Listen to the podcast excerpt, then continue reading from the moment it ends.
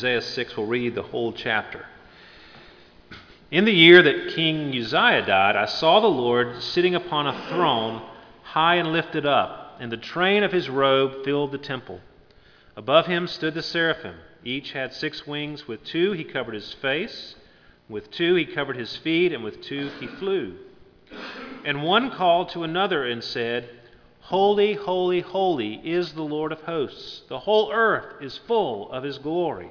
And the foundations of the thresholds shook at the voice of him who called, and the house was filled with smoke. And I said, Woe is me, for I am lost, for I am a man of unclean lips, and I dwell in the midst of a people of unclean lips. For my eyes have seen the King, the Lord of hosts. Then one of the seraphim flew to me, having in his hand a burning coal that he had taken with tongs from the altar. And he touched my mouth and said, Behold, this has touched your lips, your guilt is taken away, and your sin atoned for. And I heard the voice of the Lord saying, whom shall I send, and who will go for us? And then I said, Here I am, send me. And he said, Go and say to this people, Keep on hearing, but do not understand. Keep on seeing, but do not perceive. Make the heart of this people dull and their ears heavy, and blind their eyes, lest they see with their eyes, and hear with their ears, and understand with their hearts, and turn and be healed. Then I said, How long, O Lord? And he said, until cities lie waste without inhabitant, and houses without people, and the land is a desolate waste. And the Lord removes people far away, and the forsaken places are many in the midst of the land. And though a tenth remain in it, it will be burned again like a terebinth or an oak, whose stump remains when it is felled. The holy seed is its stump. May God bless the reading and hearing of His word. Let's pray together. Father, we do pray that you would give us insight and understanding, illuminate our minds and our hearts as we contemplate your word today. Write its truth upon our hearts, help it mold and shape us. We pray your spirit to transform us. Uh, help us be convinced of your great love uh, to us and that, that you offer to us, extend to us a real invitation to come into a relationship with you. And we pray that we would heed that call. And we pray this in Jesus' name. Amen. I want to speak today about uh, things that are concepts versus things that are realities. Now, I lived in England. Our family lived in England for about seven years. And before we left to go over there, uh, England was uh, a concept. You know, we could read books about it. We could uh, watch documentaries on TV and see pictures of what the land looked like. But once we went and visited, it was uh, a whole different experience. We had some firsthand knowledge of it. And then beyond that, once we moved there and having lived there seven years, that was a whole different experience. One where, uh, you know, all the pictures and the documentaries and the books that we read we experienced it for ourselves. We had firsthand experience. But even that experience would be nothing compared to the experience of someone who uh, was born there and was a, was a citizen of that land and had lived there all their, all their lives. See, they knew it better than we would ever know it. You can think about it in, in many different categories. For example, sports. You know, a lot of us like to watch football on TV. But watching it on TV is nothing like playing it. And I'm sure, uh, like my experience of playing in high school on a very, very poor team, uh, is nothing like being an NFL player with the speed and the strength and the complicated play calling and all that goes into an NFL team. Uh, that's a whole nother level of experience. Well, today, uh, as we see this experience that Isaiah has, he encounters God uh, in, in a, a, transforming way. Uh, God moved from being just a concept to a very real reality. Uh, and the same is true with us. You know, we can know things about God, We can know a lot of facts. We can have spent our years going to Sunday school and gathering up all the biblical knowledge. But there's a difference between just knowledge and actually experiencing uh, God and having a relationship with Him. You see here that Isaiah, uh, he's in the temple. Uh, he believes in God, of course. He's there to worship God. And, and I'm not sure he was expecting to experience all that he experienced there. When God's glory fills the temple and he sees him high and lifted up, and the angelic beings are, are saying, Holy, holy, holy. You know, he believed there was a God. It's not like he came in and when this happened, he goes, Oh, there really is a God. He, he knew that there was a God, but this was something on a completely different level that he experienced. And it made a profound impact upon his life. God as a concept was not a problem to him. He could understand God as a concept, but now that the Lord has revealed himself to him in a very real and tangible and quite frankly frightening way, it transforms his life and calls him into mission. Now, hopefully, by looking at Isaiah's experience, we too will come to know God as a reality. Uh, I'll try to paint that picture for you. That's very difficult to do, but we'll look at what, what Isaiah sees and, and draw some parallels between our experience. And we'll look at this experience that he has under four headings. We're going to look at the vision, uh, then we want to look at repentance, and then atonement, and then mission. But in the first four verses, we read about the vision of Isaiah, where his concept of God becomes a reality. Isaiah sees the Lord on a throne, high and lifted up. And just as a quick aside, you'll notice that Isaiah tells us that this occurred in the year that King Uzziah died. And that's significant. King Uzziah was a good king, and he reigned for 52 years. Uh, kind of like uh, uh, the, uh, Queen Elizabeth in England, you know, one of these long reigns that he had. And he was, he was a good king. Uh, he had done some good things. And you can imagine the threat of instability that loomed over the people of Judah. Now, the Queen of England is kind of a figurehead, and she doesn't have a whole lot of power.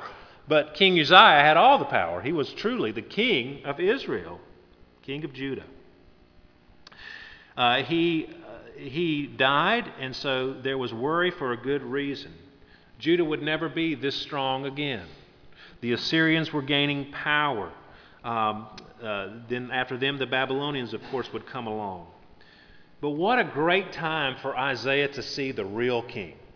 You know, human uh, empires, human kingdoms will crumble and will fall and will fail. But here, in the midst of that uncertainty that Isaiah is experiencing, he sees this vision of the true king on his throne, ruling and reigning over everything. And that's a great comfort to Isaiah and to us as we think about the times in which we live. God is on that throne still today, He is in charge.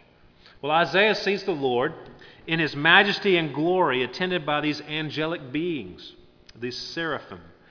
And these flaming angels, now don't think of, you know, sometimes we, seraphim and cherubim are similar creatures, and we think of cherubim as little fat babies, you know, having just had Valentine's Day, uh, looking like Cupid or something. But these would have been some angelic beings with power and uh, would have been somewhat disconcerting and frightening to see. So don't have that Hallmark card imagery in your mind when you think of seraphim. But they were worshiping constantly uh, this uh, God, the great King, and saying, Holy, holy, holy is the Lord of hosts. The whole earth is full of his glory. And the place is shaking and is filled with smoke. So Isaiah sees God in his majesty, in his holiness, and his glory. Now, we understand that concept of majesty. God is kings, we've been talking about. He's the supreme king. He rules over all, and he's there on his throne, and Isaiah sees him high and lifted up. But what does holiness mean? You know, when we think of holiness, we often think of purity. And the Bible does use the word holiness that way.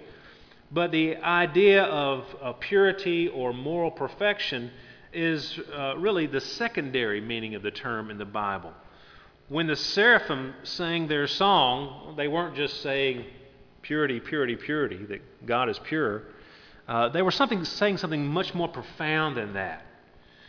When you look at the word uh, holy in the original language, it comes from an old word that means to cut or to separate. And so when you talk about something being holy, what you're actually saying is that, and to put it in maybe a, a phrase we might use today, you're saying that something is a, a cut above or it's separate, it's, it's above uh, uh, something else. So we might, you know, look at an Armani suit uh, compared to the one you'd buy at Walmart and say, well, the Armani suit is a cut above the one you would buy at Walmart probably several cuts above the one you'd buy at Walmart. You know, we, we talk about something being much better, uh, having m- much more uh, quality. And that's the, what the word holiness here means. It means that he, God is a cut above everything else. He's transcendent. He, uh, he is higher and greater than anything else. So he's, he's holy, he's set apart. And as we think about that, God, this is his crowning characteristic. So all of his characteristics are holy.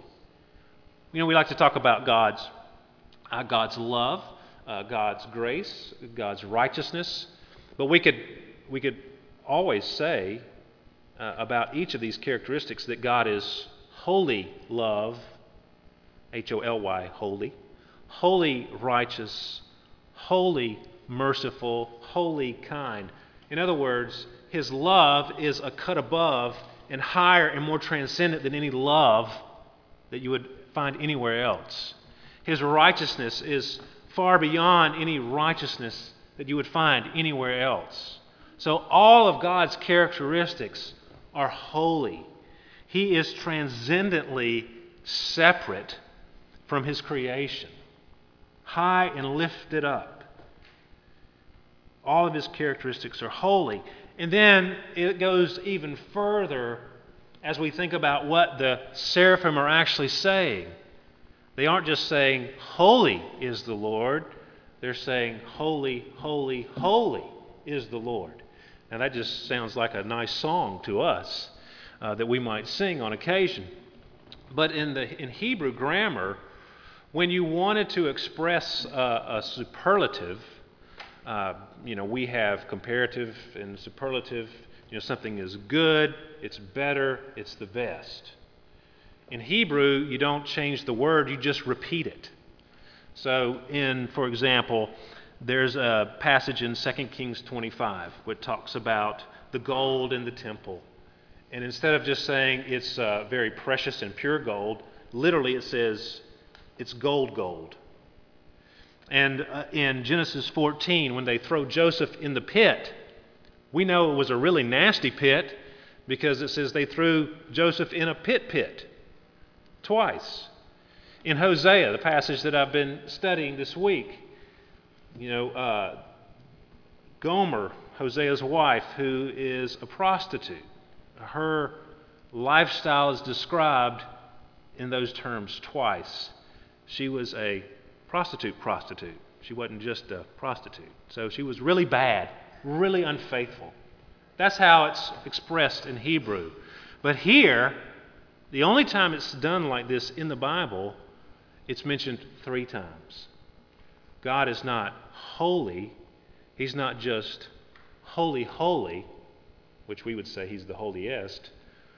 But it's like, if you wanted to put it in bad English, it's like they're saying, God is the most holiest, which is bad grammar, of course. It, it, he's, his holiness, his transcendence, his greatness, he's so far above. It's, it's beyond even human expression. He's that holy, that set apart, that above us. And Isaiah sees this. He sees not only his holiness, but his glory as he sees how transcendent God is. eh, he says, eh, the whole earth is full of his glory. That's what the seraphim are saying. And Isaiah sees this. Now, the word glory there means weight. It's something that, ha- is, is, that has importance, that's heavy. Of course, they use that, uh, they didn't use paper money like we do. Uh, you know, if you took the, the, the ink off of our money, you couldn't tell the difference between a $5 bill and a $1 bill. It's pretty much the same size. It's this rectangle piece of cloth.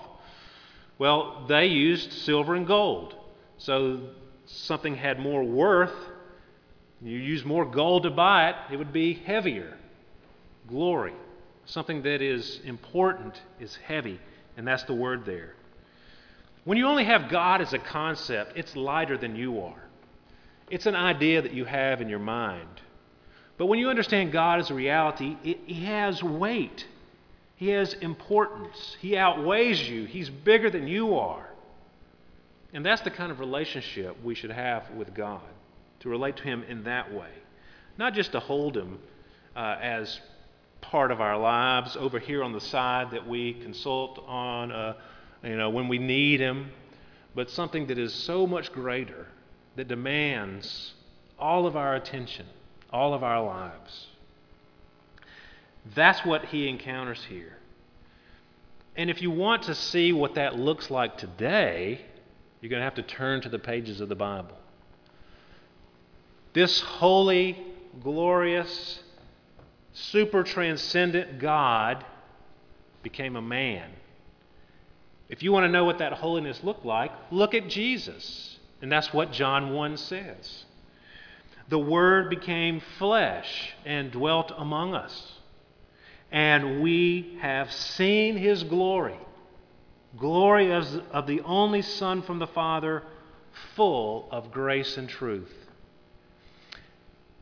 I want to invite you to look at Christ, to, to view him, his person, his life, his perfect life, how he loved us. You know, what does it say there in John 1 that, that this holy God who became flesh, he was full of grace and truth.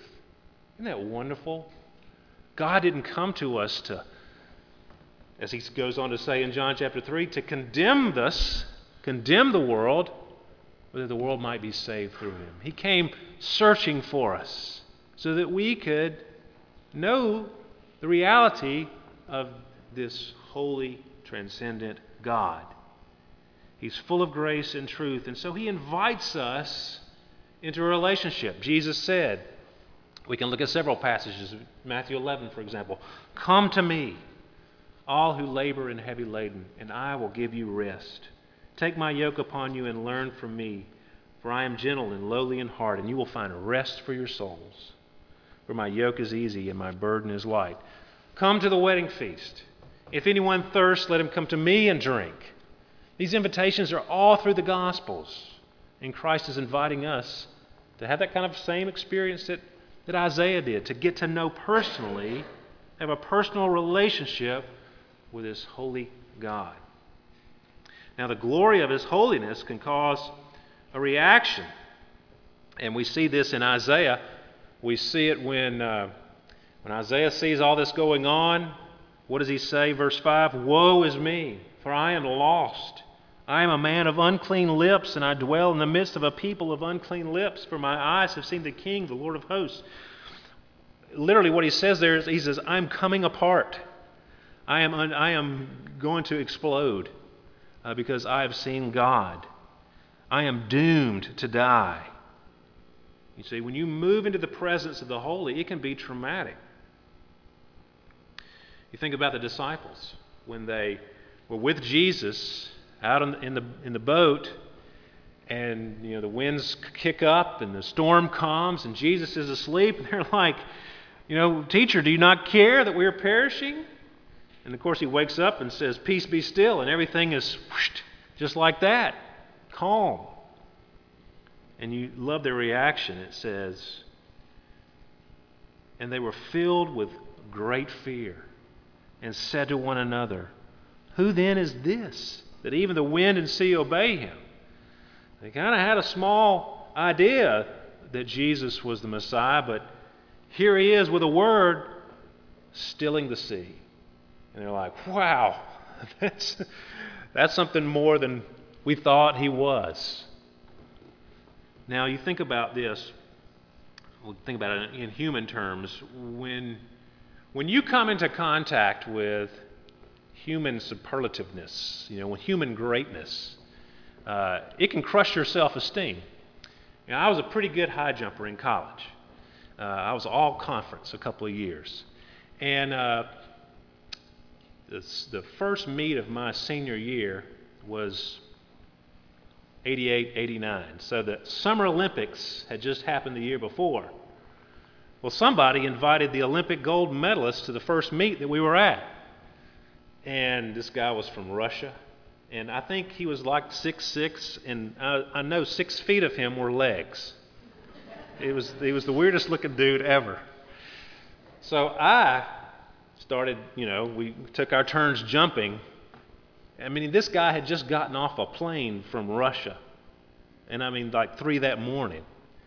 And uh, so we jump and jump and, you know, miss. And finally, I'm out of the competition. Well, he hasn't even started jumping yet. You know, you don't have to enter in when it starts, you can just pick your height. So he started, you know, way after I had finished. And of course, he beat everybody easily. Jet lagged on a, you know, probably 15, 20 hour trip from Russia and wins. That kind of made me feel small. I'm not that great anymore. Or you think about somebody from a small town who has a great voice and you know, all their life everybody's been saying, oh, you, sh- you should really go and hit the big time and sing. And so they move off to New York City. And then they realize, wow, you know, singers like me are a dime a dozen. In fact, the guy who's uh, busking in the subway has a greater voice than I could ever wish to have. You know, you just come into this, into a, a sea of something that's bigger and greater than you are. Well, that's what's happened here to, to Isaiah. Uh, and what happens to me, uh, to us, when we come into contact with the holy and the great God, He is so far above us, and it can make us recognize that we are weak. And that's not a bad place to be. That's reality. That we need a Savior, we need someone to save us. And we're not all the wonderful, great person that we thought we were. And so Isaiah gets this experience. The disciples had that experience the feeling of smallness, of their own sinfulness. And then the next thing, the atonement comes. Then one of the seraphim flew to me, having in his hand a burning coal that had taken with the tongs from the altar. Now, I don't know about you, but if an angelic being takes some tongs and has some hot coals coming at me, I'm not going to be feeling really good at that moment. I'm sure Isaiah's going, Yes, not only do I think I'm going to die because I've seen God, but now one of his creatures is coming at me with fire from God to destroy me. And surely that's what Isaiah and the rest of us deserve. But what does it say? He touched my mouth and said, Behold, this has touched your lips. Your guilt is taken away and your sin atoned for. And isn't that ex- the experience that is offered to us through Christ? Yes, we fall far short of God's holiness. And we are very small and sinful and broken. And God should come at us with, with the fire of His wrath and destroy us, but He comes to us with His love and His mercy and His forgiveness and His tenderness. The prodigal the story of the prodigal son. You know, you think, you know, the, the poor prodigal guy, he, you know, he burns up all the father's inheritance and he's off living in the land and he thinks, I'm just going to go crawling back and, you know, maybe I can win God, uh, my dad's favor back by being one of his servants. And before he even gets close to the, to the house, as soon as he, the father sees him in the distance, the father runs out to him. And that's the picture of the father we have in, in this passage in that passage throughout the Bible. One who invites us to, as we read before, to come and to be forgiven and cleansed. And that's his experience. 1 John 4 9 says, In this the love of God was made manifest among us, that God sent his only Son into the world so that we might live through him. In this is love, not that we have loved God, but that He loved us and sent His Son to be the propitiation for our sins. We, we often forget that God is love and that He uh, is merciful. You know, we struggle with our sinfulness and we just are waiting for God to bring the fire of His wrath down upon us. And yes, that's what we deserve, but He doesn't come to us that way. As I said at the beginning of the service today, He's inviting us, wherever we are, you know, lazy, uh, broken, even unbelieving, He just invites us to come to Him. And He will welcome us in and have mercy. And He will cleanse us from our sin, and He will free us from the power of sin. And that's what Isaiah experiences this cleansing, this repentance, the, the change as he uh, embraces God and God does this work in him. Christ has come to earth to do this for us. He has gone out of his way to reach out to us so that we might experience his grace and mercy. Well, finally, the fourth thing we see here is the mission uh, a changed agenda for Isaiah's life. Uh, he hears the voice of the Lord saying, Whom uh, shall I send and who will go for us? And Isaiah jumps up and says, Here I am, send me. Surely that's the response of a grateful heart, uh, of, of having a relationship with God, of having been forgiven and cleansed and having his sin atoned for. The response is, Lord, what can I do for you? You have done everything for me. What can I do for you? It's not trying to pay him back. We could never do that. It's just showing love in return, like we've read. He loved us. So the response should be that we love him back. He's won, he wins our love by loving us. When God become, becomes a reality in your life, your agenda changes. God becomes your agenda. You know, sometimes we use God because we want our agenda to be met. God, I want this, that, and the other. Give it to me. You know, I'm gonna I'll go to church, I'll do all these things so that you'll bless me. See, that's that's backwards thinking. That's using God to get what you really want. That's not just loving and worshiping God for who He is. That's putting forward your agenda. See, the example Isaiah has is whatever you want, Lord, I'll do it. You've done everything for me. Whatever you want, I give you my whole life. It's all yours. So, whatever agenda you have for me, I'll do it. That's a hard thing to say. It's a scary thing to say. And you see what, what God told Isaiah say, I want you to go and preach, but nobody's going to listen. Could you imagine that? Gee, thanks, God. You're going to send me to the people, and I'm going to tell them all about you, and no one's going to listen. How long? How long am I going to have to do this, Lord?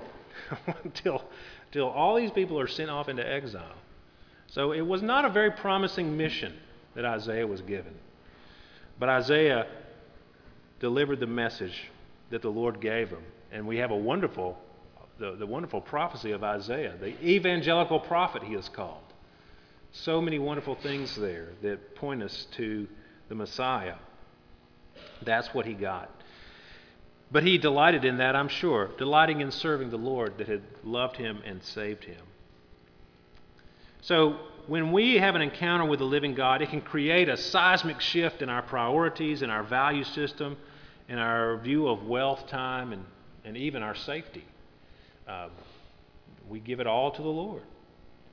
But we have to remember that He always has our best interests at heart. He always, you know, when he, when he gave uh, Isaiah this commission, that was the best thing that he could have done for Isaiah. He was showing Isaiah the, the great love by giving him that commission, and us great love because we have the results of that. It is 92 million miles from the earth to the sun. That's a long ways. And if that distance was reduced to the width of a uh, sheet of paper, so one sheet of paper represented 92 million miles, then the distance between the Earth and the next nearest star would be a stack of paper 70 feet high. The diameter of the galaxy, just our galaxy, which is a small one, would be a stack of paper 310 miles high. And this, of course, our galaxy is just a speck of dust in the universe. God created all that through Christ. He is the radiance of the glory of God and the exact imprint of his nature, and he upholds the universe by the word of his power. That is Jesus Christ. Now, is this someone you invite into your life to be your assistant or your co pilot? no. This is someone to whom you surrender everything. This is not someone who you use to achieve your ends. Rather, this is someone to whom you say, Not my will, but your will be done. Or to put it in Isaiah's words, Here am I, send me. Let's pray together. Heavenly Father, we pray that you would help us, Lord, to grasp your glory and your power, your might, and your love, who you are, and how you have exhibited these things to us in Christ. Lord, it's hard to put it all in words, uh, but we pray that you would help us by your Spirit, illuminating our hearts, that we could that we could come to know you like Isaiah knew you, that we would come to love you and to serve you. Lord, we do pray that you would forgive our sins and cleanse us, and that we would be useful to you Pray that you would keep us from wanting you to be useful to us, even though you are. Lord, we pray that you would be our priority.